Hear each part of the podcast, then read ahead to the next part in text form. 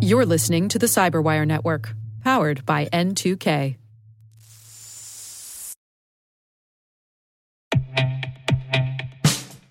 And now, a message from Cyberbit. Mastering cybersecurity is like mastering a sport. You build muscle memory through rigorous practice, then you train as a team to foster cohesion while operating under pressure. Like athletes, cybersecurity professionals thrive on hands on simulation. But traditional courses, certifications, and open source labs won't build you a winning team. You need Cyberbit. Cyberbit offers a hyper realistic simulation environment for your SOC, IR, and C suite to refine your skills, all using the market leading SIEMs, EDRs, firewalls, and WAFs they use every day. Cyberbit is offering Cyberwire listeners a free live fire exercise. Sign up your team now at cyberbit.com slash cyberwire.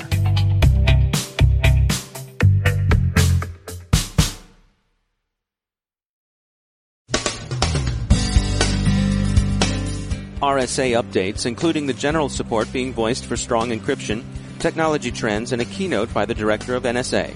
Elsewhere, the U.S. continues efforts to enlist industry against ISIS in cyberspace. The Drown vulnerability, patched yesterday by OpenSSL, is thought to affect about a third of all HTTPS sites. A new version of the Bifrost Trojan is out and designed for Linux systems.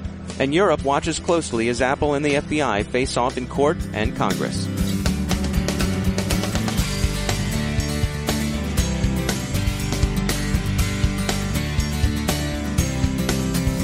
I'm Dave Bittner in San Francisco with your CyberWire summary for Wednesday, March 2nd, 2016. We're at RSA again, podcasting from the floor of the world's leading cybersecurity conference and exposition. The first order of business must be congratulations of the 2016 Turing Award winners. Whitfield Diffie and Martin E. Hellman were honored for the pioneering work that gave us public key encryption. The two also expressed themselves concerning the crypto wars, warning of the potential for abuse, tyranny, as Diffie put it, and the signing by Hellman of an amicus brief in sympathy with Apple. Industry leaders were in full-throated, full cry in pursuit of guarantees of strong encryption. Microsoft President Brad Smith was particularly direct, warning that, quote, the path to hell starts at the back door, end quote.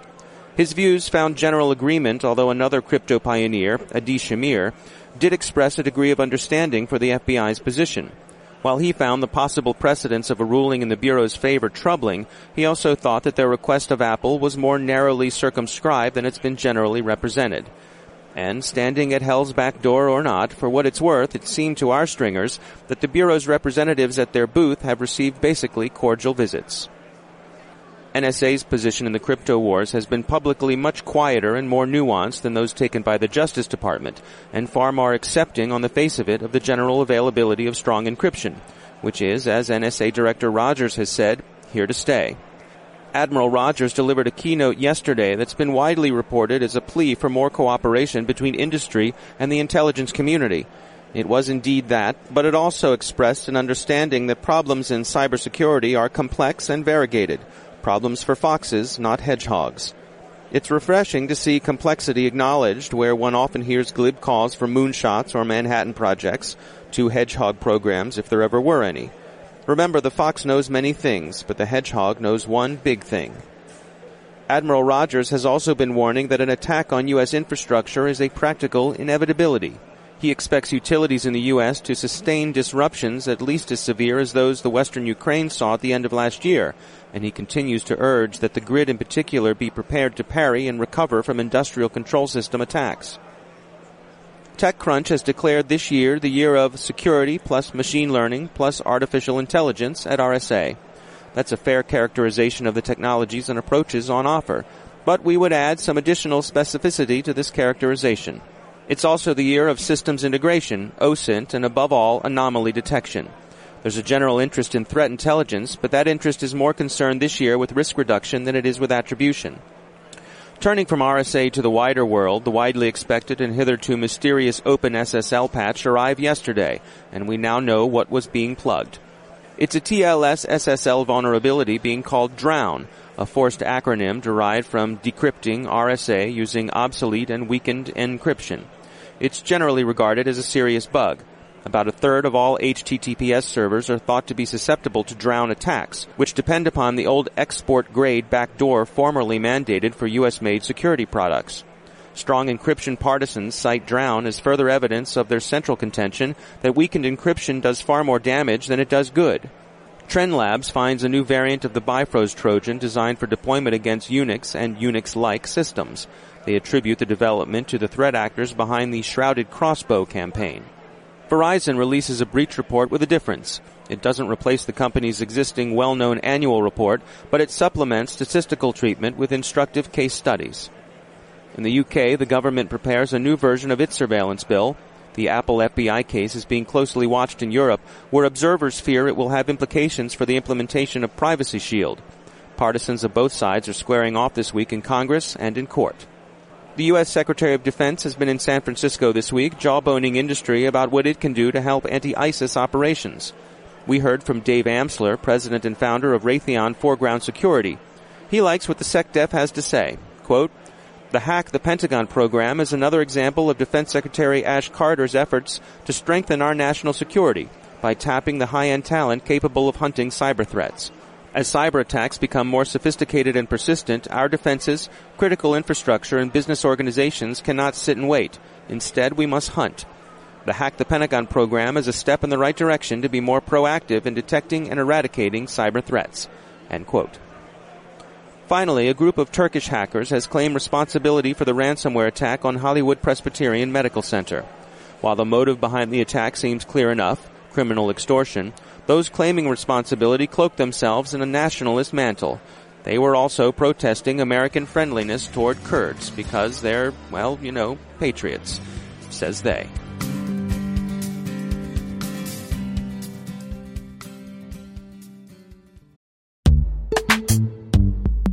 Every day, your IAM tech debt grows. Your multi generational services struggle to work together.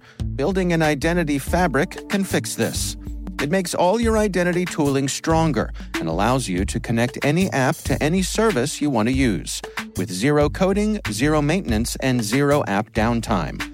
Strata's identity orchestration platform separates the identity logic from your applications so you can optimize existing IAM tools and manage them in a single control plane.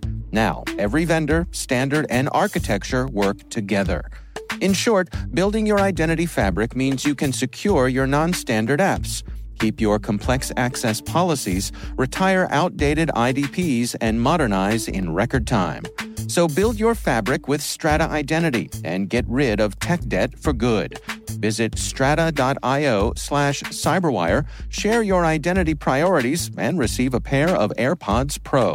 Offer valid for organizations over 5,000 employees. Connect today at strata.io slash cyberwire.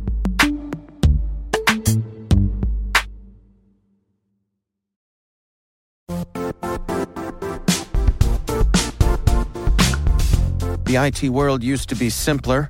You only had to secure and manage environments that you controlled. Then came new technologies and new ways to work. Now, employees, apps, and networks are everywhere. This means poor visibility, security gaps, and added risk. That's why Cloudflare created the first ever connectivity cloud. Visit cloudflare.com to protect your business everywhere you do business.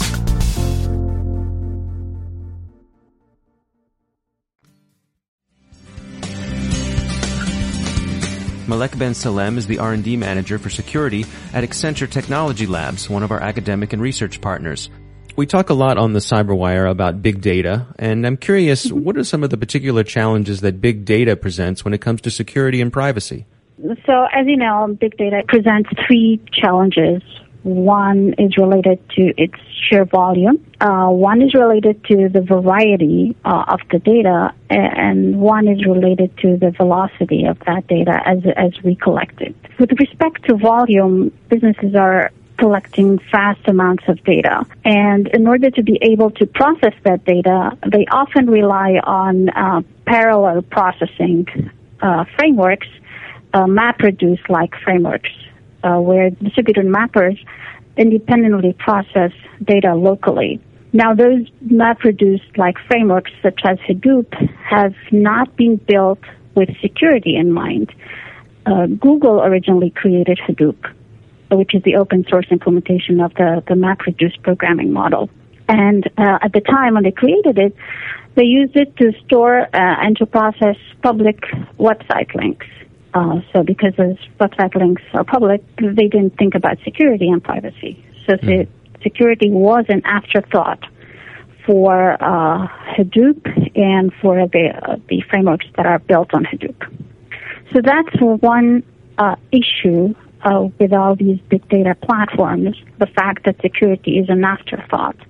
And now we have to deal with retrofitting those platforms with security functions. Another challenge is the variety of data elements uh, that are uh, being collected.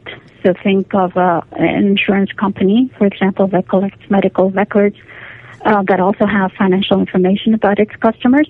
They need to build different data stores for each type of data because the medical records and, and the financial information are subject to different compliance requirements. And uh, many companies uh, are struggling with enabling, with separating the data and uh, assigning the right access controls or fine-grained access controls uh, on that data. So, what are some of the solutions that you all are seeing and that you're coming up with there? We are trying to um, identify the gaps in existing uh, frameworks, uh, are there opportunities to enable privacy preserving computational models uh, on these big data platforms so that uh, no private information is leaked? How can we deal again with, with the velocity uh, challenge where data is coming at, at, a high speed and we're not able to uh, label it correctly, to label what's sensitive and what's not sensitive?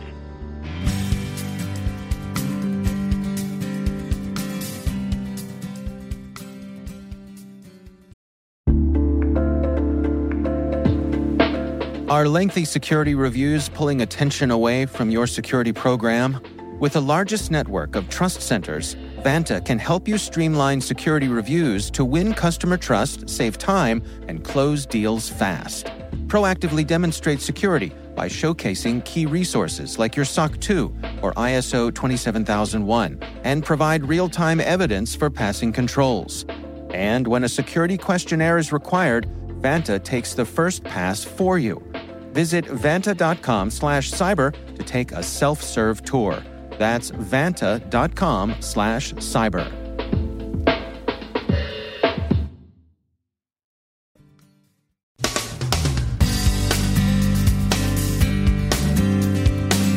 And that's the Cyberwire. We are proudly produced in Maryland by our talented team of editors and producers. I'm Dave Bittner. Thanks for listening.